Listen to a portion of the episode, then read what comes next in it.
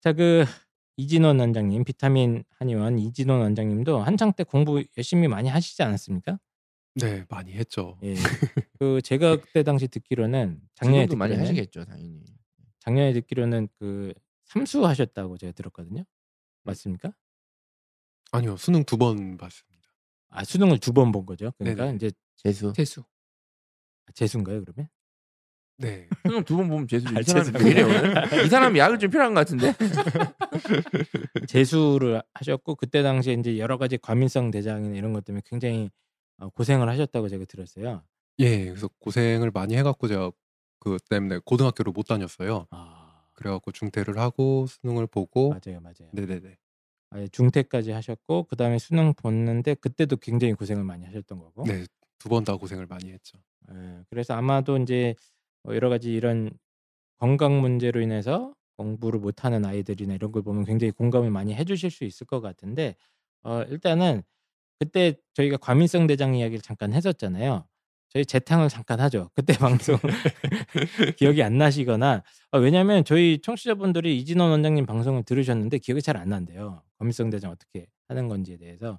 그래서 그때 당시 제가 기억나는 거는 이 과민성 대장이라는 게 음, 그냥 이제 그 뇌가 약간의 착각해서 어, 스트레스만 오면은 장일 활성화시켜서 갑자기 이제 응가가 마르게 만드는 그런 뭐 메커니즘을 제가 기억이 나는데 제가 이해하는 게 맞습니까? 네, 사실 사람이 긴장을 하면 위든 장이든 안 움직이게 만들어야 되거든요. 그러니까 네. 내가 급박한 상황에 배변 활동이나 소화 활동을 할 필요가 없잖아요. 저는. 그렇죠. 예를 들어서 호랑이를 만났는데 잠깐 잠깐만 거기 잠깐 서 있어. 야 호랑아. 그렇죠. 근데 신호가 거꾸로 들어가는 거예요. 그러니까 긴장하고 급박한 상황에서 쓸데없이 장 활동이 증가하는. 네네. 그래서 음. 머리에서 잘못된 신호가 장으로 내려가서 생기는 병이라고 봐야 돼요. 그 저희 남자들 훈련소 가면은 네네. 처음 2, 3일은 화장실을 못 가잖아요. 네 맞아요. 그렇죠. 갈 생각이 안 나잖아요. 예. 긴장해서 그래요. 저도 전, 전 일주일 일주일. 저도 일주일 만에 아. 갔어요. 예. 긴장해서는 원래 그렇게 원래 그 반응이 정상인데 정상인데 이 과민성 대장이라 하면 거꾸로 들어가는 네. 네. 입소식 때부터 바로 화장실. 가. 저기요. 뭐 네. 이렇게 또 중대장님한테 막 저기요. 막. 아, 저도 그 최근에 상담하면서도 한 두세 명 봤어요. 과민성 때문에 아, 심한 아이들은 아니었는데 시험 때만 되면 이제 배가 아프고 탈이 나는 것 같은 증상. 많아야 돼. 예. 예. 뭐 야 이거는 왜 수학만 이 등급이 왜 이러냐 다른 건 다 좋은데 근데 수학 때만 똥 그런. 싸러 갔다 네. 왔는데 근데 진짜 수학 네. 때만 그런다고 예, 그런 애들 흔해요. 봤습니다. 예. 통계적으로도 여섯 명 중 한 명이 있으니까 통계적이라는 게 무슨 말씀이세요? 그냥 전 모든 학생 여섯 명 중 한 명은 이걸 갖고 있어요. 우리나라 통계인가요? 네네. 어, 정말입니까? 네. 아, 그럼 지금 우리 청취자 여러분들 중 여섯 명 중 한 명은 아이가 이걸 겪고 있을 확률이 있다. 네 어, 맞습니다. 네. 되게 장난 아니네요. 그러면. 정도의 차이가 있어서 그냥 아주 심한 시험 때만 그런 증상이 있으면은 그냥 넘어가는데 이게 이제 점점점 일상생활로 침투하기 시작하면은 그렇게 넘어갈 문제가 아닌 거죠. 음. 네. 제가 이거 오늘 상담한 학생 중에 한 명이 이제 어 최근에 그 공, 군사관학교 시험을 보고 왔는데 아, 음. 공군, 예, 예, 공군. 공군사관학교 시험을 보고 왔는데 시험을 못 봤대요 남자인데 음. 그날 막 시험 보는 날 막 엄청 막 식은 땀이 나고 네, 네. 막 너무 떨려가지고 시험 못 봤대요. 그래서 정신 차리고 집에서 다시 풀어보니까 거의 대부분 풀리다는 거예요. 음. 그러니까 이런 것도 일종의 비탄 건가요, 그러면? 네. 그 과도한 긴장이 예. 이제 오히려 네. 내 이성을 마비시키는 그런 거죠. 음. 그러니까 예전에 네. 저희가 이제 다뤘던 얘기인데 시험 불안이라는 증상 학계에도 이미 이 공식적인 용어가 있고 근데 그 아이는 평소에 그런 게 없었어요. 음, 그러니까 이제 중간 기말 이런 게 이건 흔하게 치니까 되는데 이제 대입 준비 과정에서 처음으로 쳐다보는 큰 시험인 거잖아요. 이게 바로 온 거야. 그래서 그 이제 어머니께서 걱정하는 게 수능 날도 이러면 어떡하냐는 얘기야. 그렇죠 근데 더 심각한 거는 지금 대부분의 아이들은 이제 모의고사 정도만 볼 텐데 그 긴장감이 저도 수능을 두 번이나 봤지만 뭐 그것 때문에 장난이 하지 않아요. 수능 네네. 본 날 기억하시잖아요. 그 엄청난 이 긴장감과 압박감. 예 저도 1교시 때 저는 이제 뒤로 안 싸고 앞으로 쌌던 기억이 좀 납니다 그래서 네, 축하드립니다. 네. 아 그, 급하게 소변이 갑자기 예. 저희는 국어가 1교시 아닙니까 언어 영역이라고 했는데 요즘에도 뭐 1교시에요. 뭐. 지문을 한 3개 정도 남겨놓고 이제 신호가 오기 시작하는 건데 너무 힘들었어요 그때 당시 긴장해가지고 예, 음. 그랬던 음. 기억이 좀 납니다. 과민성 소변 이런 건 없습니까? 이런 아 증상은? 비슷한 증상 이 있어요. 아, 있습니까? 소변 자주 보는 학생들이 있어요. 아, 내가 그거였구나. 예. 그래서 어머님들이나 부모님들한테 꼭 말씀드리고 싶은 건 뭐냐면 아이들이 이제 시험 볼 때 뭐 떨리고 뭐 이런 반응들을 얘기를 할 때, 아, 뭐 이게 그냥 누구나 다 그런 거야. 음. 어, 라고 하기 전에 이게 병일 수 있다는 건 한번 생각을 해주셨으면 좋겠어요. 그래서 배가 어, 지속적으로 아프다거나 뭐 지금 펜타키 선생님이 얘기했던 반응 있지 않습니까? 네, 손에 예. 땀이 난다거나 머리 하얘진다는 예. 거나 이 대표적인 시험 불안 증상이거든요. 그래서 시험 불안이 아닌가 이거는 꼭 의심을 해주셨으면 좋겠고 과민성 대장의 뭐 대표적인 증상 같은 게 뭐 몇 가지 얘기 있나요? 그 어머님들이 음. 좀 판단하실 수 있게. 속이 불편해지는 모든 증상은 다 있을 수 있는데요. 네네. 특징적인 게 스트레스 받으면 심해진다. 아니면 뭐 스트레스 시험 받으면? 때 힘, 심해진다. 네. 아니면은 뭐 이렇게 안 좋은 일이 있을 때 좀 더 심해지거나 학교 예. 가면 더 심해지거나 요런 현상들이 있는 음. 학생들이 아.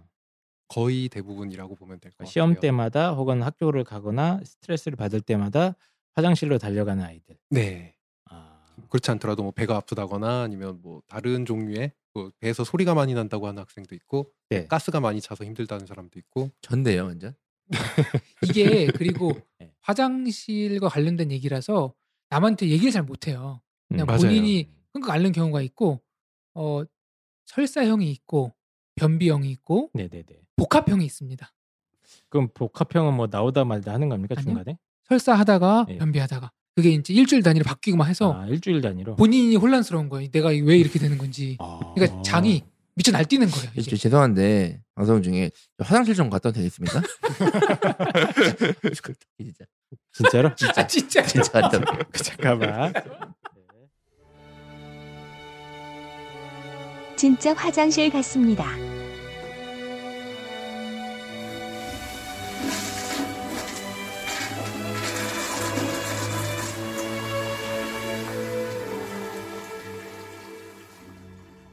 죄송합니다. 저그 화장실을 갔다 왔고요. 네. 조만간 병원 제가 진짜 한번 가도록 하겠습니다. 사실 그 이 저희 중에 가장 현재 환자 과민성 환자는 펜타킬입니다. 이게 과민성 대장 증후군인가요? 정확한 명칭이? 어, 그렇죠. 네. 그러니까 증후군이란 건 보통 정신적인 문제 있을 때 붙이지 않나요? 피터팬 증후군, 그게 영어로 스톡홀름 증후군 이렇게. IBS인데 예. S가 예. 신드롬이거든요. 신드롬. 그러니까 이게 질병은 아니에요. 아, 이게 신드롬 개념이 의학계에서 어떻게 잡죠? 이게 하나의 원인과 기전으로 병이 이렇게 이렇게 돼서 됐다라고 나오면 병이라고 이름을 붙이고요. 네, 네. 아, 근데 이게 어. 이 사람이랑 이 사람이 같은 병인지 아닌지는 모르겠는데 네. 비슷한 증상을 갖고 있어요. 네. 그런 사람들을 묶어서 부를 때 증후군이라고 아, 불러요. 그렇습니까? 신드롬. 네네. 어. 그러니까 쉽게 얘기하면 제가 왜 저런지 모르겠다. 네, 뭐 그렇죠. 이런 거잖아요. 예, 그래서 저도 펜타킬이 왜 저러는지 진짜 이해가 안 갑니다. 어쨌든 아. 과민성 대장 이야기가 나오자 바로 화장실로 달려가셨다가 지금 상당히 평화로운 표정으로 다시 펜타킬 아. 선생님이 돌아오셨습니다. 혹시 알겠습니다. 식사 중이셨던 분들 청취자 여러분들께 진심으로 어, 사과드리고 자 다시 과민성 대장 얘기로 들어와서 이제 이런 증상이 있다 이런 얘기까지 했는데 어떻게 치료해야 되느냐 이거 요 얘기를 한번 해보도록 하죠. 작년에 한번 다루긴 했는데 간단하게 이 과민성 대장 제일 좋은 건 선생님 찾아가는 거 아니겠습니까? 네, 그냥 예. 모든 걸 잊고 그냥 와서 해결해 주세요 하면 예. 해결할 수 있죠. 근데 진짜로 작년에 몇 번 갔다 오신 분들이 공통적으로 한 두 분인가 세 분이 저한테 그랬어요. 신기하대요. 음, 여지껏 오만 걸 다 해봤는데도 안 되더니 예, 신기하다. 그러니까 가서 그 한의원만 갔다 오면 한 달 정도는 굉장히 치료가 된다는 거예요. 음. 그러면 이제 정상으로 돌아왔으니까 공부를 한대요. 음. 그럼 다시 증상이 도집니다. 시험 때만 되면. 어? 그러니까 또 다시 가시는 거예요. 치료받으러. 공부를 안 해야 되는 거 아닙니까? 예. 그러면? 그래서 어, 한의원을 찾아가면 좋은데 뭐 그러지 못할 여건이나 사정이 있는 분들도 많으시니까 비법을 좀 공개해 주시죠. 한의원이 문 닫을 때까지. 이게 근데 네? 그 일단은 서양 의학에서는 네. 난치병이에요. 아, 이게 증상 완화만 시키지 증상 완화. 고치진 못해요. 그러니까 일단 당장 내일 모레 어, 시험이 있다. 음. 그러면 병원으로 달려라. 그러면 이제 네. 그 핵심적인 약이 지사제거든요. 네, 네, 네. 혈사를 잡아주는 거예요. 네. 그거 먹으면 당분간 정상적인 생활은 가능할 거예요. 네. 근데 어쨌든 좀 몸이 그 과민성 대장 있는 아이들이나 뭐 이런 분들을 위한 뭐 음. 한의사님의 어떤 제안 혹시 이런 거 있습니까? 이게 장 문제도 물론 문제지만 네. 오게 되는 게 뇌에서 잘못된 신호가 나가는 게 크거든요. 그래서 어쨌든 포인트를 스트레스 관리에 잡는 게 제일 음. 중요해요. 스트레스 관리요. 네네. 그래서 아, 그게 안 되니까 지금 문제 아니겠습니까? 그렇죠. 그래서 스트레스 관리를 해주기 위해서 할 수 있는 게 꽤 많이 있는데 네. 다들 캐치를 못하는 게 그 잠자는 거. 에? 그래서 잠을 많이 자는 것보다 규칙적으로 자는 게 되게 중요해요. 같은 시- 잠을 규칙적으로 잔다. 네, 같은 시간에 자고 같은 시간에 일어나고 그래서 수험생이니까 뭐 다섯 시간 자고 네 시간 자고 하는 경우가 많은데 그것까지는 어쩔 수 없다 치더라도 그걸 불규칙하게 어떤 날은 12시에 자고 어떤 날은 3시에 자고 이러면 안 되고요. 오늘은 공부가 잘 시종일관 네네. 새벽 5시에 자라. 네네. 뭐 그런 식으로 하여튼 늘 같은 시간에 자고 아. 일어나는 걸 맞춰주면 일단 몸이 받는 스트레스가 확 줄어요. 아 아. 정말이에요? 네. 그 중요한 작업 중 하나고요. 아, 그다음에 규칙적인 시- 수, 수면. 수면이 정말로 스트레스를 줄입니까? 네. 그러니까 내가 머리로 받는 스트레스뿐만 아니라 몸이 느끼고 음. 있는 알듯 모를 듯한 그런 종류의 신기하네. 스트레스들이 많이 있는데 그거를 잡는 것 중에 하나가 잠자는 시간을 딱 맞춰주는 거예요. 아니 저는 엄마가 옛날에 규칙적으로 자고 빨리 자고 제 시간에 일어나라고 막 잔소리 하지 않습니까? 네. 그게 그렇게 싫었거든요. 음. 어, 그게 다 이유가 있었네요. 의학적인. 네, 맞습니다. 알겠습니다. 아 정말로 그 규칙적인 시- 수면 습관만 가져도 스트레스가 확 줄어든다. 네. 그래서 아, 박- 군대 다녀오셨으니까 아시겠지만 네네.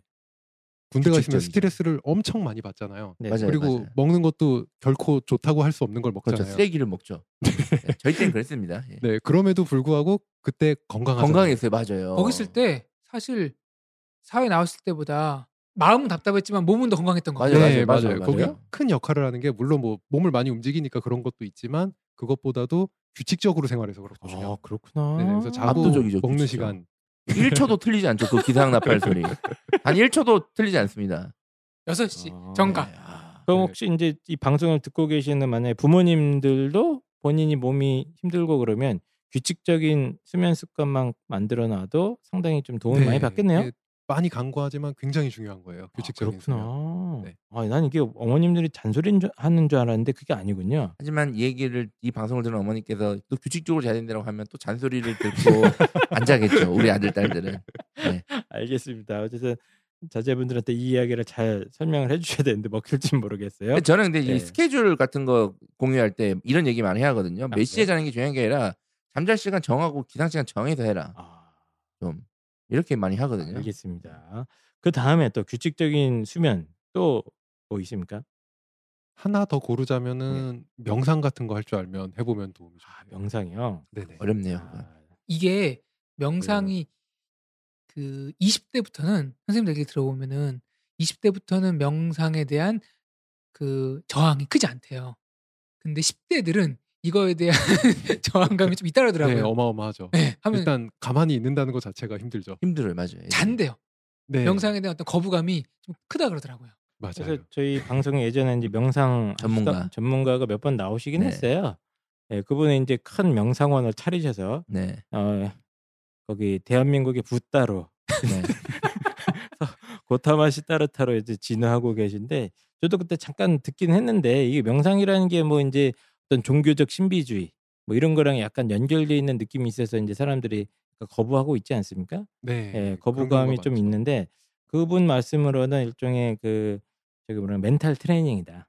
음. 어, 그러지 않았습니까 그때 당시에 멘탈 트레이닝이고 우리의 정신이 평소에 너무 많은 스트레스와 활동에 지쳐 있기 때문에 이거를 이제 잠시 이렇게 잔잔하게 만들어주는 뭐 그런 걸로 제가 이해를 하고 있는데 그 이진원 원장님께서도 명상을 하세요 그러면 아, 저도 실제로 본인도 자주 하지는 않는데 가끔 한 번씩은 해요. 오, 언제 뭐 언제 하냐면 이제 손님이 없을 때 네, 그렇죠. 가만히 앉아서 어, 근데 이거는 네네. 어떻게 월세를 강남 명상을 하면서 미래를 아, 그러면 원장님께서 하는 방법을 좀 알려주시죠 어떻게 하는 겁니까 일단 뭐, 뭐 삭발을 해야 됩니까 어떻게 해야 됩니까 아, 그게 명상이 사실 뭐 다양한 방법이 있는데 네. 가장 학생들이 할 만한 거는 네. 집중하는 거예요. 눈을 감고 내가 숨 쉴 때 그 공기가 들락날락하는 거라든지 아니면은 뭔가 이렇게 입에 하나 넣고 그 맛이랑 촉감이나 이런 거에 집중을 해서 다른 생각을 못하게 그거는 우리 아이들이 항상 하는 건데요. 예를 들면 뭐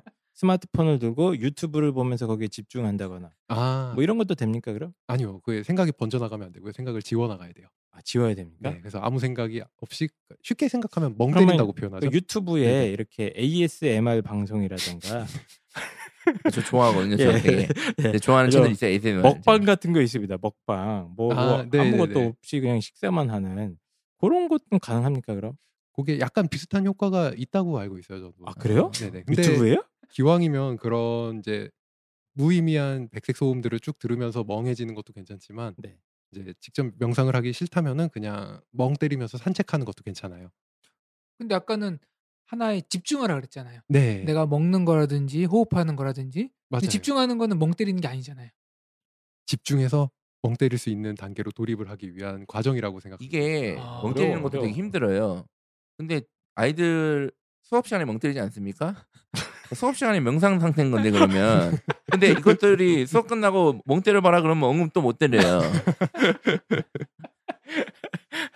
네, 그 수업 명- 때 딴 네. 생각하는 거는 그 명상 상태가 아닌 게 자꾸 내가 하던 생각이 꼬리에 꼬리를 물고 나가서 네. 그래서 그게 도움이 별로 안 되고 네. 생각을 자꾸 집어나가는 되게 힘든 이거 되게 예, 힘든 훈련이에요. 힘듭니다. 생각을 해야 되는 지우는 건데. 게 되게 힘든 훈련이에요. 그리고 제가 알기로는 이 명상 이게 멍 때리는 게 뇌에 엄청 좋대요. 그게 아 그래요? 네 네 맞아요 실제로 그럼 학습 아, 능력 예. 많이 올려줘요 네. 학습 능력을 올린다고요? 네 뇌를 암기력이나 쉬게 해주는 아니면, 네, 효과라고 그런 하더라고요. 부분도 아니 우리 아이는 그 수학학원 가서 맨날 멍 때리고 있는데 왜 성적이 이 모양입니까 그럼?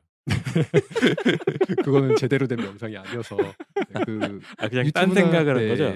그런데 마음 챙김 명상 이런 거 검색해 뭐 보시면 마음 챙김 명상이요. 아. 네, 검색해보면 나오거든요. 그게 다른 명상이랑 좀 다른 게 네. 종교적 색채를 싹 뺐어요. 김도인도 그렇습니다. 네. 그래서- 김도인님도 유튜브 하고 아, 계시던데. 네네. 그래서 종교 상관없이 할 수 있어서 좋아요. 예. 네. 아, 저도 이게. 봤어요. 마음 챙김 명상이라고 이거 앱도 있어요. 음. 마본가 그래서 저도 한번 깔아는 봤습니다만 어그 이진원 원장님이 뭐 딱히 명상 전문가는 아니기 때문에 더 이상 명상에 대해서 깊이 얘기할 수 없지만 저희 방송에 그때 김도인님 나오시지 않았습니까? 재작년쯤에 재작년인가 한 2년 네. 그때 됐네, 벌써? 기억나는 게 뭐 이렇게 하다가 어느 순간 정신에 그걸 끊어야 된다 뭐 이렇게 들었던 거거든요. 뭘 정신과 나의 뭐 영혼을 뭐, 뭐 그래요? 끊는다 뭐 이렇게 기억해요. 저희는 그냥 필름이 끊기는데 네. 예. 그래서 명상에 대한 뭐 자세한 얘기는 저희 예전에 김도희님 나온 방송이나 뭐 뭐 다른 이제 마음 챙김 명상 이거 유튜브도 있더라고요. 네, 그거 한번 많아요. 참고하시면 될 것 같고 자 이제 명상은 됐고요. 이제 현실적인 방안을 알려주시죠. 규칙적인 수면과 명상 그 이외에 과민성 대장 증후군에 시달리는 우리 아이를 위한 뭐 음식이라든가 장 건강을 챙길 수 있는 어떤 방법들.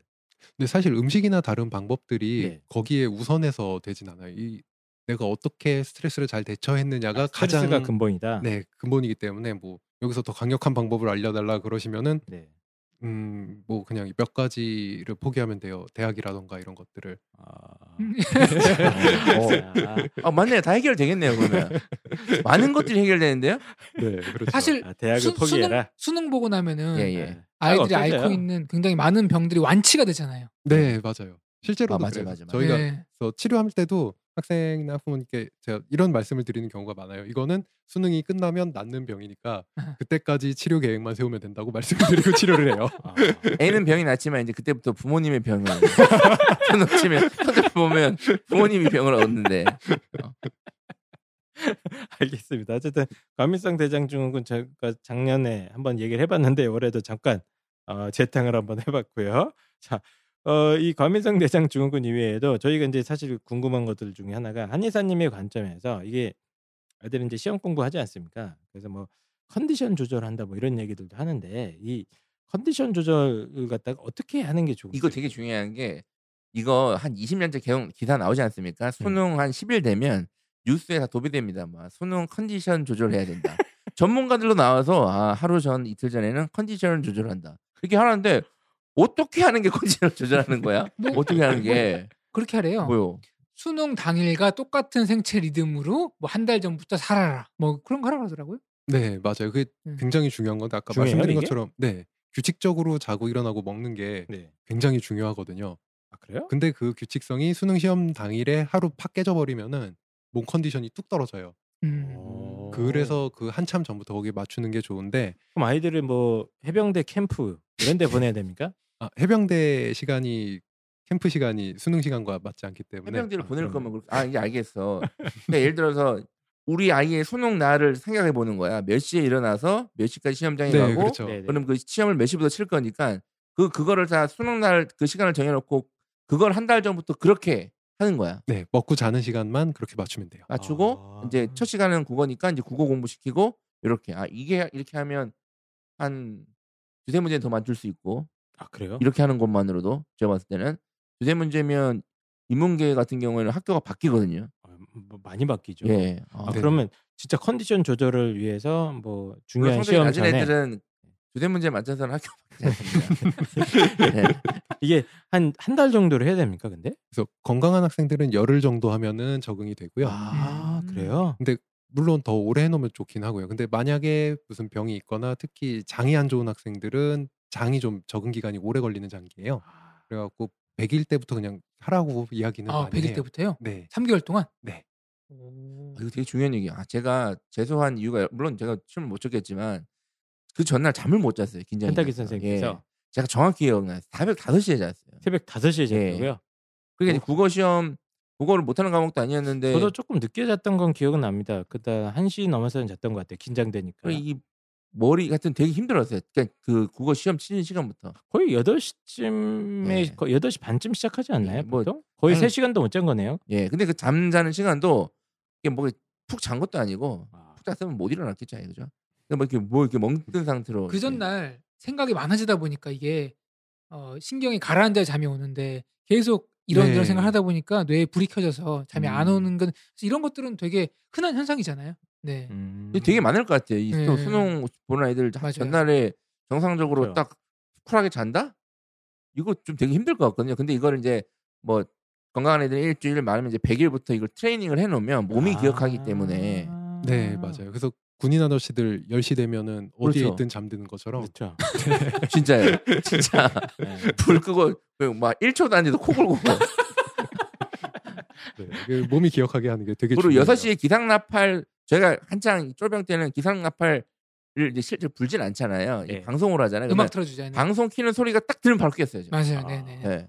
깊게 못 자는 거죠? 아, 어쨌든 그건 이제 맞아서 그런 거죠. 네. 알겠습니다. 분필자들과 함께하는 방송 네, 입시왕이셨고요. 어쨌든 규칙적인 생활 습관이 생각보다 엄청난 영향을 미친다는 거죠. 네 맞습니다. 엄청난 영향을 미치는 거고 이건 그냥 그 군필자로서 말씀하시는 게 아니고 한의학자이자 그 의사로서 네. 꾸준한 이 신, 우리 몸의 건강을 연구한 사람으로서 자신 있게 말씀하실 수 있는 거죠. 네 그만큼 중요해요. 아, 알겠습니다. 하여튼 우리 어린이들 어, 규칙적으로 자고 규칙적으로 일어나라는데 다 이유가 있다. 말 좀 들어라. 이건 성적 이거 되게 중요한 문제이기 때문에 네. 이제는 타협하지 마시고 부모님들이 이건 맞습니다. 반드시 관절 네. 이제 이 시점에서는 이제 언제 네 해야 되지 않을까. 알겠습니다. 그 제가 이제 많이 듣는 이야기들 중에 하나가 이제 아이들이 막 막판에 이제 똥줄 타서 막 밤까지 공부하고 이러잖아요. 새벽 한두 네. 시까지도 막 공부하기도 하고 그러다면서 공통적으로 하던 얘기가 이제 보통 이제 잠이 많아요. 이제 아침잠이 많아요. 저는 어, 잠이 많아서 잘 못 일어나겠어요. 평소에 졸려요, 피곤해요, 막 이런 얘기들 굉장히 많이 하거든요. 이렇게 잠이 많다고 주장하는 아이들은 이거 어떻게 예, 해야 됩니까? 얘네들 이거? 수능 치면 잠이 없어집니다. 아침에 딱딱딱 일어납니다. 요 잠이 많다고 주장하시는 분들 되게 많거든요. 어, 그게 원래 수험생 연령대에는 하루 8시간을 자야 돼요.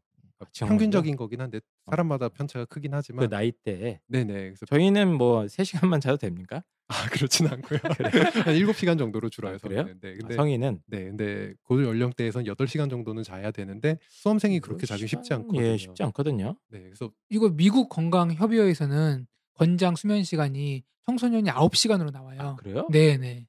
초등학생들은 거의 10시간이고 음. 네, 맞아요. 근데 막 저는 무슨 자기 개발서 같은 거 보면 뭐 4시간만 자도 충분하다. 어? 뭐 지금 처잘 시간이 어딨냐. 뭐 이런 얘기도 막 들어봤거든요. 네, 그래서 뭐 하나를 내려놓는 거죠, 이제. 어. 다 가질 수는 없으니까. 근데 의학적 관점에서는 8시간이 맞다. 네, 그렇기 때문에 당연히 졸리고 일어나기 힘들고 그거 그러니까 당연한 거다. 네, 피곤할 수밖에 없어요, 그게. 그래서 아. 음. 주말에 몰아서 자고 이제 그렇게라도 채우는데 근데 말씀드린 것처럼 규칙적인 게 중요하기 때문에 주말에도 몰아서 자지 않을 정도로는 평일에 자주는 게 좋아요. 근데 이 질문 아마 수험생 부모님들 많이 받으셨을 거예요. 이잠 어떻게 하냐, 몇 시간 자야 되냐, 너무 잠이 많으냐 음. 이런 거. 저도 많이 봤거든요. 근데 그렇게 네. 자지 않고서는 학생들이 요즘 스케줄을 소화를 못 해요. 네, 학교 맞아요. 끝나고 뭐 동아리 활동도 하고 조모임도 하고 발표 준비하고 또 학원도 가잖아요. 끝나고 또 과제가 있잖아요. 그런 거 하면은 8시간이 안 나와요. 하루에. 예, 네네. 잠자는 시간. 그러면 그렇죠. 이제 어쩔 수 없이 주말에 더 자는데 이게 건강상 괜찮은 건가요? 뭐 그 저희 밥 같은 것도 한 3일 굶었다가 하루 부페 왕창 먹는다 건강해지는 게 아닌 것 같은데 네네. 잠도 이거를 좀 주중에 조금 자고 주말 많이 자는 게 큰 문제가 없는 건가요? 주중에 조금 자고 주말에도 안 자는 것보다는 나은데 근데 그게 어차피 음. 내가 자는 시간이 같다면 음. 안배를 해서 매일 똑같이 잘 수 있게 하는 게 좋아요. 저 이 기사를 본 것 같아요. 잠이 부족한 사람은 주말이라도 좀 몰아서 자는 게 차선책이다. 차선책이다. 예, 예. 네네. 근데 이 제일 기사를 본것 베스트는 같아요. 꾸준히 충분히 자는 게 충분히 제일 자는 좋아요. 게 그래서 저도 낫다. 애들한테는 물어보면 똑같아요. 그냥 전 충분히 자는 게 좋다 항상 얘기하거든요. 저는 음. 8시간 자라고 해요, 저도. 아 그래요? 예, 저는. 아까는 뭐 14시간 공부하라고 했잖아요. 보세요. 아까 제가 얘기했어요. 10시간을 공부해요. 그럼 몇 시간이 남아요? 14시간이 남죠? 네. 8시간을 자요. 그럼 네. 여 6시간이 남죠? 네. 밥을 1시간씩 먹어도 3시간이 남죠? 네. 된다니까요, 그게. 아, 알겠습니다. 어쨌든 간에 잤는데 저는 어, 아직도 고3 때 기억이 나는 게 저도 잠이 많아가지고 아침잠도 많고 그래서 일단 억지로 이제 학교 뭐 자습실에 이제 끌려가지 않습니까? 저희 때는 자습의 네. 자율학습이 그렇죠. 아니었잖아요. 그래서 강제 자율학습을 하게 됐는데 뭐몇 시까지 등교해서 이제 하는데 너무 졸리니까 저는 한 50분 공부한 다음에 무조건 엎드려 있었던 것 같아요. 한 20분 만에 밥 먹고 무조건 엎드려서 쪽잠 자는 거 있지 않습니까? 쪽잠 자는 건 어떻습니까? 원래대로라면은 별로 추천하지 않는데요. 많이 힘들 때는 20분 안쪽으로 한 번 정도는 20분 괜찮다고 뭐 해요. 안쪽으로. 네네. 아, 20분 안쪽으로. 저도 학생들 가르치다 보면은 학생들이 5분만 자게 해달래요. 네네. 자라 그러잖아요. 5분, 15분, 25분 안 일어나요. 그래서 깨워요. 네. 그러면은 일어나서 학원인 걸 잊어먹고 거의 뭐 그 정도까지 자는데 정신을 못 차려. 여기 내가 지금 여기 왜 와 있지 이런 얼굴로. 그러니까 어쨌든 쪽잠은 한 20분 안쪽으로 점심 먹 시간이나 이제 그때 그런 정, 식사 후에 졸릴 때를 이용해서 한 번쯤 자는 거 정도는 괜찮다. 네, 그 아, 근데 정도는 계속 쳐 리듬 자면 깨지- 안 된다. 네. 중간 중간에. 그게 컨트롤이 안 되지 않습니까? 네. 허들이 안 돼요. 예. 알겠습니다. 저기 예전에 나와가지고 공부 잘 될 때 뭐 잘 되게 되는 음식 같은 거 아니면 약 같은 거 막 이거저거 얘기해 주셨거든요. 네, 맞아요. 어 근데 지금 기억이 하나도 안 납니다. 그때 뭐, 네, 기억이 안 나네요. 되게 아주 좀뭐 멋있는 이름이 있었던 것 네, 같은데. 아, 이거저거 네네. 말해 주셨는데 그때 많이들 그거 찾으셨어요. 천왕 보심단. 아, 맞아, 맞아. 그거. 이름, 멋있는 이름, 그거. 그거. 천왕 네, 보십니다. 전화해서 많이 물어보시더라고요. 거기 이거 그건- 제가 아, 그 원장님 소개할 때 이거 꼭 지어 먹으라고 엄청 아. 홍보했어요. 네네 감사합니다. 예, 천황보심단, 뭐 공진단 이런 거 얘기해 주셨는데 일단 제일 많이 물어본 게 청심환 얘기. 아직도 어머님들이 저 찾아와서 물어볼 때마다 청심환 먹는다고 하시거든요. 네. 청심환은 어, 효과가 있습니까 없습니까? 확실하게 얘기해 주시죠. 청심환은 효과가 있는데 원하는 그 효과는 아니에요. 음. 아, 학부모들이 원하는 효과, 네네. 원래 공부가 더 잘 되거나 네네네. 굉장히 가라앉는 효과는 하나도 없다. 보통 청심환을 그 시험 때 긴장해서 좀 네네. 덜 떨려고 먹는데 네. 뭐 옛날에 뭐 면접 보러 갈 때 먹는다 막 맞아요, 이랬거든요. 맞아요. 네, 맞아요. 그렇죠, 그렇죠. 근데 사실 그럴 때 먹는 약이 천황 보심단이고 네. 음. 청심원은 원래 개발된 게 중풍약으로 나온 약이에요. 어. 그래서 뇌, 뇌, 뇌질환이죠, 정품. 네네. 그래서 그래요? 청심원을 먹으면은 걔 좀 두뇌 기능이 좀 활발해지는 요런 방향으로 그러니까 두뇌 피로가 심할 때 쓰거나 아니면 네. 중풍이 와 갖고 이제 걔 인사불성이 되거나 이럴 때 쓰는 아. 그런 약이어서 조금 용도가 다른데 먹어서 좋은 효과는 있긴 있죠. 아, 저희 때 왜 수능 날 청심만 들고 애들 많고 뭐 많아요 많아요 되게 그 네, 청심환이 먹는 애들. 효과 있다고 막 떨리는 거 방지해 준다고 하시는 어머님도 계신 계시더라고요. 근데 이제 뭐 뇌 기능을 활발하게 해주는 거니까 뭐 나쁘진 않네요. 네, 나쁠 건 없는데, 네. 없는데 긴장이 덜 되는 쪽은 아니에요. 아, 긴장이 아. 덜 되는 데는 천황 보심단 네, 그러니까 의학적 관점에서는 어쨌든 청심환은 뭐 비추천이고 네네. 그럼 아까 그 이름 멋있는 약 천황 보심단 일회용인가요 그러면 그런 건 꾸준히 먹는 건가요? 네, 꾸준히 먹어도 되고, 예. 근데 보통은 시험 전날에 한 번 먹어요. 아, 그러니까 시험 때 주로 많이 떨지, 이렇게 전부터 길게 떠는 학생들은 많지 않아서. 그러니까 이 효과는 그 시험 때 떠는 거를 아주 그냥 효과적으로 막아주는 거예요. 네, 근데 그렇습니다. 이게 뭐 효과가 좀 있나요? 저희 막안 먹어봤으니까 떠는 걸 막아준다는 걸 중간에 신 긴장되는 신경을 잘라주는 건가요? 아니면은 우리 몸의 전반적인 인지 기능을 좀 떨어뜨리는 건가요? 예민도를? 인지 아니요, 예민도를 떨어뜨린다기보다는 예. 과도한 긴장을 좀 덜 긴장하게 만드는 쪽에 가까워요. 어떻게 음. 그렇게 작용이 되는 거죠? 그냥 음. 먹어보세요. 뭐 동의보감에 그렇게 적혀 있어요. 뭘 그걸 뭘 논리를 뭐 거기 동의보감 보면 논리까지 안 적혀 있어요. 이럴 때는 이걸 먹는다. 이럴 때는 이걸 먹는다. 동의보감에 그렇게만 나와 있나요? 이럴 땐 이걸 먹는다. 이 약을 먹으면은 네네. 이러이러한 기능으로 이런 효과 가 난다. 이런 이런, 이런 설명 안 나와 있나요? 잘? 그런 설명 기전 자체가 현대 의학에서 이야기하는 것과 너무 많이 달라갖고 아하. 아, 그래요? 현대인인 들어도 이게 그런 건가 싶은 또 생각이 뭐 안 들 정도의 기의 설명이라. 음양 오행설 예, 그, 뭐 그런 식으로 설명이 돼 있어서 음. 어쨌든 뭐 김장에는 직방인 게 천황 보심단이다. 네. 뭐 제가 알기로는 이제 시- 약국가도 비슷한 약 기능을 하는 약국을 파는 걸로 알고 아. 네네네. 있어요. 약국 약국에서도. 제재도 있기는 해요. 조금 예, 네, 다르게 나오긴 하는데 예. 그런 것도 막 효과가 있는 것도 있고 근데 이제 이 약이라는 게 각자 그 다르잖아요. 예, 네. 맞는 성분이 있고 안 맞는 성분이 있어서 이건 아마 이제 학부모님들께서 저는 항상 권해드리는 게 꼭 한번 먹어봐라 미리 미리 먹어주시고 그날 갑자기 먹었는데 효과가 있거나 아니면 너무 효과 가 이거 너무 세면 졸립다고 제가 들었거든요. 아 그렇습니까? 졸리지는 않아요. 그 긴장 때문에 다른 종류의 약간 진정제 비슷한 예. 계열의 정신과약을 드시는 분들이 계신데 그건 먹으면 졸린데 천황보심단은 먹어서 졸리진 않아요. 아 처방 보신다는 부작용도 없습니까? 그게 부작용이 생길 만큼 강한 약은 아니어서 아, 그 정도인가요? 네네. 그 약국에서 파는 거는 많이 먹으면 졸립 수 있대요. 그게 네. 조심해야 된다고 그건 아. 그러더라고요. 그러면 뭐 신경을 못 이게 하는 그런 네, 거 약간 그런 것 같아요. 예, 다운 시켜버리는 건데 천황 보심단은 그런 것도 없다. 다운되면 어떡하죠? 아, 긴장은 안 되었다. 하지만 눈을 뜨니까 시험은 종료되었다. 그래서 그 모의고사 때마다 지금 뭐 9월도 있지만 10월도 있고 여러 가지 몇 번 남았지 않습니까? 그때마다 본인한테 맞는 약을 꼭 한번 찾아 주셨으면 좋겠고 그 지금 저희가 엄청난 선물을 지금 받지 않았습니까? 저희 펜타키 선생님이랑 저랑 사실 이 비타민 한의원 원장님께서 어, 선물을 갖고 오셨어요. 저 선물이 뭔지 저희한테 좀 설명을 한번 해주시죠. 네네. 음, 또 이렇게 소개도 많이 해주시고 네. 하셔갖고 공진단을 조금 갖고 왔습니다. 아, 공진단. 네. 음. 음. 아, 참고로 저는 안 주셨어요. 또 공- 체질이 너무 안 받으셔서 공진단. 공진단이 아. 이게 왜 어떤 효과가 있는지 좀 설명해 주시면 안 될까요?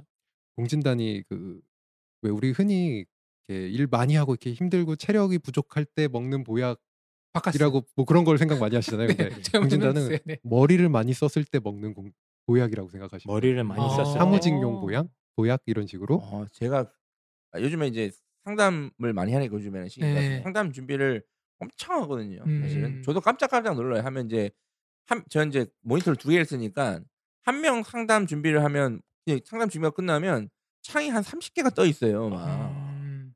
저도 깜짝깜짝 놀라요. 머리 너무 아픈데 제가 음. 한번 먹어보고 자, 요거 한번 음. 그러니까 요런 사람이 먹었을 때 좀 좋을 수 있다. 네네. 그래서 네. 조금 설명드리면 이게 원래 황제의 보약이라 그래서 황제가 어. 맨날 먹어서 되게 유명해진 약이거든요. 형제요. 네. 예. 근데 귀에서 황제만 먹었다는 것도 있지만 옛날에 사무직이 별로 없거든요. 그렇죠. 그 시대의 사무직은 이제 다 고위 관료들이나 사무직이지 그렇죠. 나머지는 다 몸 이제 쓰는 거죠. 네. 네, 몸 쓰는 일을 해서 그런 사람들이 먹는 보약 어. 그래갖고 이제 음. 사무직용 보약으로 나온 건데 여기 그렇다고 해서 뭐 육체 노동한 사람이 먹어서 안 되느냐 그런 건 아니에요. 녹용이 많이 들어 있어서 일단 기본적으로 듣는 건 있어요. 그래서 음. 아, 녹용 베이스입니까 이건? 네 아. 맞습니다. 그래서 녹용 되게 비싼데. 네 근데 그것보다 훨씬 더 비싼 사향이 들어가서 공진단이 금액이 좀 나가요 항상. 아, 사양도 들어가나요? 네 사향이 같은 무게의 금보다 더 아니, 비싸요. 저희한테 지금 굉장히 그래요? 네. 예, 금보다 더 비싼데. 네? 굉장히 이거 되게 비싼 거야 그러면 이거 형. 이 지금 엄청 고급 이거 뭐라고 해야 될까요? 고급 무슨 케이스라고 해야 됩니까? 케이스가 이제 자개장 같은 저는 앞, 그 위에 그 한자가 써 있길래 처음엔 대장금인 줄 알았어요. 근데 보니까 공진단으로 저희한테 선물을 해주셨는데 어쨌든 저 약이 그 아- 우리 아이들 수험생처럼 머리를 많이 쌓아야 되는 아이들한테는 어쨌든 상당히 좋은 효과를 나타낼 수 있다. 네, 그래서 저희 한의원이 그 오피스촌에 있다 보니까 음. 그 직장인분들 그렇게 이야기하세요. 그 화면을 보고 있는데 내가 뭘 보고 있는지 모르겠다고 글자는 읽는데 내용이 안. 어 저거 요즘 들어온다고. 그래요 지금. 네네 그럴 때 이제 그 지능이 다 했을 때 네네. 지력이 다 했을 때 사용하는 채워주는 그런 이야기라고 아, 그래요? 돼요. 네네. 그 학생부 읽다 보면 순간적으로 정신 날 때 있죠. 저는 계속 아, 나가 있어요. 저도 약간 이제 약간 흐름이 끊길 때가 있거든요. 하도 많이 보니까. 그게 이제 망막에서 예. 뇌로 정보를 못 주는 느낌 나잖아요. 예. 망막에서 보고 튕겨 나가는 느낌이 나는데 네. 근데 이걸 얼마나 먹어야 효과가 좀 있죠? 공진단이 좋은 게 네. 먹으면은 효과가 30분 안에 올라와요. 아 진짜요? 네네. 대박이네. 이거 이거 거의 그거 같은데요? 마력이네. 뭐 뭐랄까? 어. 약간 좀그 제가 일단 가격은 물어보지 않겠습니다. 물어보지 않겠습니다. 비싸다고 하시니까. 일단 네, 저희가 이거 먹어보고 효과가 있으면 저희가 입시왕 프랜차이즈로 팔겠습니다. 아, 효과 예. 있으면 네, 네. 팔죠 같이. 좀 깎아주세요. 좀. 네. 이거 근데 저 하나를 다 먹는 거야 안에 한 번에 먹을 때? 네네 하나씩 드시면 돼요. 성인 되게 비싼 남성. 거네. 이거 한 번 먹을 때 되게 비싼 거다. 네이밍이 네이밍이 일반 사람들이 이해할 수 없는 네이밍이에요, 사실. 뭐가요? 설명을 공진단. 아, 공진단 게. 그럼 이게 아. 네네. 어떤 기능인지 모르잖아. 근데 지금 저희는- 설명해 보니까 입시 왕단 좀 어떻습니까? 네, 바꿔야 꺼낼 될것 같아. 입시 왕단. 입시 왕단으로 가시죠 저희. 약간 뇌의 피로를 없애주는 그런 네. 약으로 좀 지금 이쯤 되면 니네들이 결국 이거 팔라고 오늘 방송한 거 아니냐고요. 전혀 상관 안 해도 전- 전혀 그런 거 아니고요. 알겠습니다. 어쨌든 공진단 얘기 해주셨고 이제 요게 가격이 좀 나갑니다. 한방이 항상 가장 큰 단점은 좀 비싸다는 거예요. 아 그래서 어, 좀 싸게 먹을 수 있는 거 없습니까? 공진단 싸게? 사용할 수 있는 뇌, 제품. 뇌를 많이 쓰는 네, 우리 대체로. 아이를 위한 이거 하나 하나에 몇만 원씩 하니까 뭐 오미자면 좋겠네요. 1대 예, 2 좀 싸게 먹을 수 있는 거 좀 알려주시죠. 저렴한 것 중에서는 그나마 그래도 오메가 3 중에 DHA가 많이 들어있는 제품들이 있어요. 어, 잠깐만요. 음. 오 오메가 3 네네. 오메가 3가 뭐예요? 등푸른 생선 한때 유행했거든요 이거 영양제 같은 거 아닌가요? 네 맞아요. 영양제도 있고 등푸른 생선이 이거 많다 그래가지고 어머- 어머님들이 많이 드시는 것 같은데. 네. 오메가 3가 여러 종류가 있는데 네네. 음. 보통 어머님들이 드시는 건 뭐 EPA나 이런 게 들어있는 건데 그 EPA는 뭔가요? 그 종류예요 그냥 오메가 3 아, 기름 종류? 네네. EPA 네 근데 DHA가 많이 들은 게 뇌 발달에 좋다고 음. D DHA DHA가 많이 들은 오메가 네, 제품 참치에 보면 DHA 함유돼 있다고 그- 써요. 아, 참치요. 네네. 애들이 먹는 키즈 우유 중에서도 칼슘 DHA 뭐 그런 예, 그런 네. 그런 맞아요. 거 맞아요. 맞아요. 아인슈타인 그 맞아 우유 거기 옛날에- DHA 들어갔었던 것 같아. 아 기억납니다. 그런 거 네네. 선전했었던 것 같아. 맞아. 근데 그것도 꽤 비싸지 않습니까? 오메가 3라는 약제 자체가 뭐 제가 기억하기로는 그 약 한 통에 한 7, 8만 원은 최소 했던 것 같은데. 그거 그거 사면 두 달 먹으니까요. 아 그렇게. 네. 네네. 아, 오메가 3 공진단은 하나래 지금 오메가 3 DHA가 들어 이게 있는 근데 그게 네네. 효과를 보려면 몇 년이 걸릴지 모르니까 그게 문제죠. 아, 알겠습니다. 그러면 어 근데 이것도 비싸다. 오메가 3는 무슨 오메가 3냐?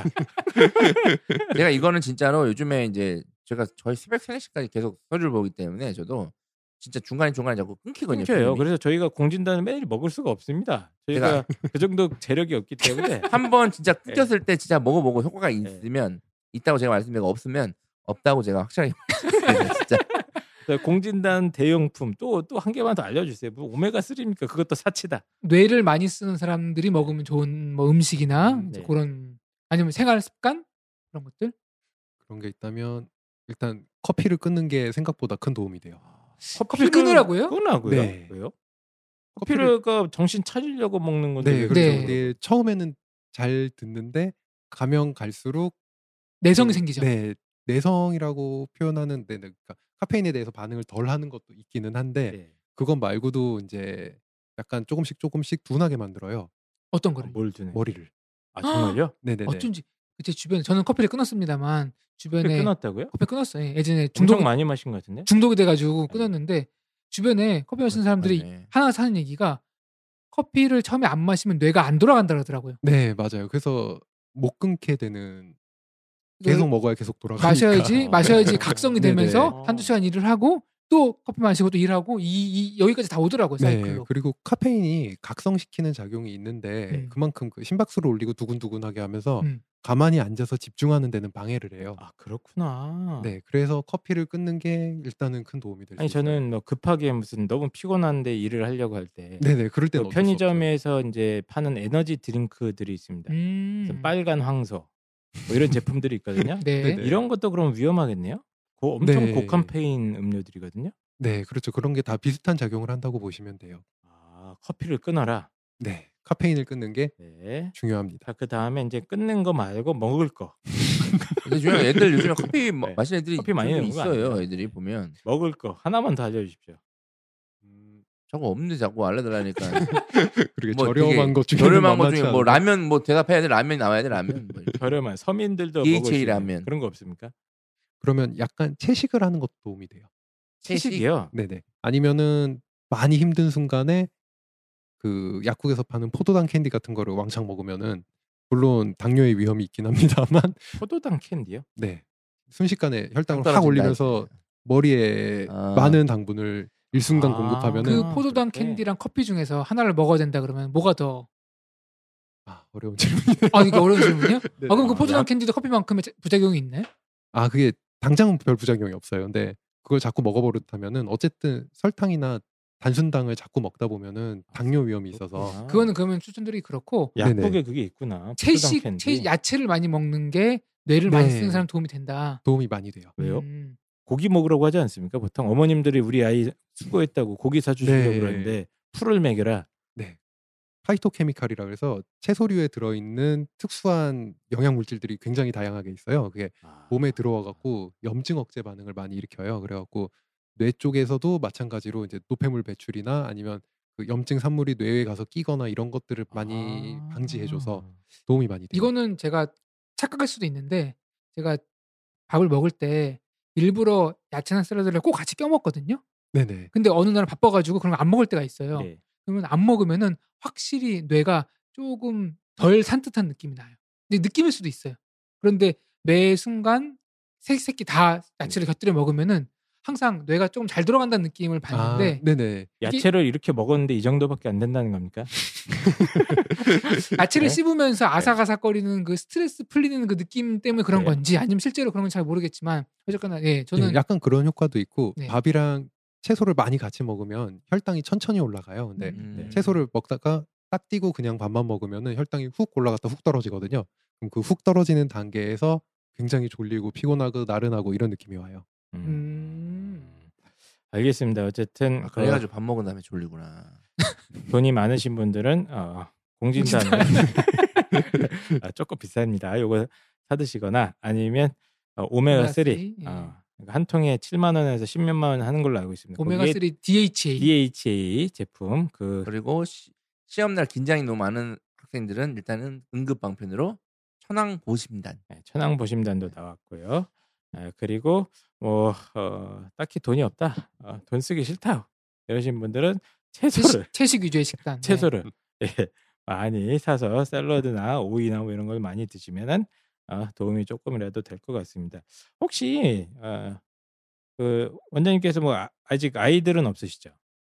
아, 아직 두 명 있습니다. 아 있습니까? 아, 예. 죄송합니다. 그건 굉장히 젊어 보이셔서 우리 아이가 우리 아이가 내일 아침 수능을 본다.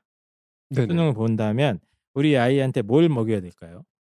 1번 아무것도 안 먹인다. 2번 채소. 3번 스테이크. 뭡니까? 시험 보는 당일이라면은 네. 밥을 먹일 것 같아요. 밥, 네, 곡식류. 곡식류. 백반 같은 거 네네, 반찬 해가지고 백반, 네네. 반찬 조금 해서 밥 위주로. 아. 어, 탄수화물. 탄수화물 먹인다. 그렇죠. 어, 별건 탄수화물. 없네요. 이 사람. 아니 아까 물어봤어요 저녁 뭐 드시고 왔냐 네. KFC 갔대요 아니 근데 세상에 어느 어머니가 아 우리 애 오늘 수요일이니까 스테이크 일로 와 스테이크 아침 이게 어딨어 세상에 아니 그런 그죠 엄마가. 전날을 사줄 수 있죠 전날은 좋아하는 아니 뭐, 뭐 특별한 음식이 있는가 해서 여쭤봤는데 네네. 어, 별건 없는 것 같습니다. 아니, 한의사님. 늘, 네, 그냥 늘 먹던 걸 먹는 게 좋다는 게 많이 나오잖아요 보도에 네, 그래서 보면. 네. 그 수능 한 달 뭐 3개월 전부터 제가 아까 말씀드린 것처럼 적응을 해 나가는 게 중요하다 그랬는데 아. 네. 그때 만약에 내가 아침을 안 먹는 학생이다. 그럼 수능 날도 안 먹어도 돼요, 굳이. 음. 네. 그리고 기왕이면은 뭐 먹어도 되고 안 먹어도 되는 나는 양쪽이 다 가능하다 그럼 음. 먹는 게 유리해요. 음. 그럼 이건 어떻습니까 3개월 전부터 점심 아침 메뉴를 고정하는 거예요 똑같이 똑같이 먹는 아침 그동안 똑같은 메뉴 그럼 약간의 지겨워요 정서 질환이 오지 않을까 아. 걱정이 되는데요. 알겠습니다 근데 그거는 좀 필요할 것 같아요. 먹는 양 자체를 수능 날에 맞춰서 아침, 점심, 저녁 양을 안배를 해놓는 거는 좀 도움이 될 거고요. 네. 알겠습니다. 그래서 거의 생활 패턴 자체가 뭐 중요하다 이런 말씀을 계속 해주시는 거예요. 네, 수면 습관에서부터 뭐 아침 먹는 어떤 패턴이나 이런 거를 어, 수업 음, 그 중요한 시험 저희 거의 한 달 전부터 미리 맞춰 놓으면 생각보다 스트레스도 좀 떨어지고 거기에 따라서 시험 불안 증상도 없어질 수 있고 예, 전체적인 어떤 뇌의 그 효율성이나 이런 것도 높아질 수 있다. 네, 예, 맞아요. 이렇게 정리하면 됩니까? 네. 그리고 시험 날에는 탄수화물 위주의 식단을 먹는 게 유리하고요. 탄수화물 네, 어, 예를 들면 뭐 고구마, 감자 이런 겁니까? 음 그런 것보다도 그냥 흰쌀이, 흰쌀. 네, 아, 흰쌀이 제일 유리해요. 왜냐면은 머리에서는 어쨌든 쓰는 게 당분을 써요. 그러니까 네네. 내가 특별히 뭐 그 요즘 유행하는 저탄고지 같은 거를 해갖고 지방만 계속 먹는다 이런 게 아닌 다음에는 음. 뇌에서는 대부분 포도당을 쓰거든요. 네. 네. 그 당분을 최대한 빠르게 공급해 줄 수 있는 게 탄수화물 식품이고 음. 그다음에 소화기관에서 내가 소화를 많이 시켜야 되면은 얘가 자꾸 혈액과 에너지를 끌어다 써요. 네네. 그러면은 뺏기는 부분이 머리에서 뺏어가거든요. 음. 그래서 최대한 덜 뺏기려면 소화가 쉽게 돼야 되고요. 어, 그렇죠. 그래서 흰쌀이 많이 유리해요. 아, 음. 그래서 시험 날에는 그래서 탄수화물 위주 식단을 아. 하루 정도는 한다고 해서 건강에 큰 문제가 있는 거 아닙니까? 흰쌀이라고 강조하신 거는 뭐 예를 들면 잡곡밥이나 이런 건 별로 오히려 안 좋을 수 있다. 아, 네, 잡곡이나 이런 거는 소화하는데 좀 많은 그래요? 에너지가 필요해요. 하, 이거 꿀팁이네. 죽 어떻습니까? 죽. 아, 죽도 좋죠. 그런 면에서. 하지만 아. 죽을 먹으면 반드시 30분 있다 화장실을 가요.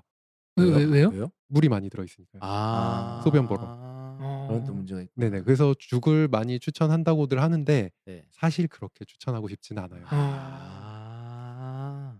죽을 먹으면 목에 맥혀도 물을 마시면 안 되겠네요. 알겠습니다. 이 한의사님이 옆에 계시니까 사실 일상생활에서 궁금한 상당히 많은 것들이 있지 않습니까? 그렇죠, 저희가? 네네. 그게 상당히 해결이 되네요. 음, 네, 쓸모가 좀 있으신 것 같습니다. 우리 사회에 네. 효용 가치가 이- 있는 이 분이에요. 사회에는 원장님이 더 쓸모가 있어요 우리보다. 그, 알겠습니다. 아, 저는 얼핏 생각드는 게 이 비타민 한의원 이진원 원장님을 저희가 그 입시왕 유튜브 하고 있지 않습니까? 여기 좀 네. 강제 출연을 시켜서 어, 어, 이런 얘기를 좀 나누면 재미있을 것 같다.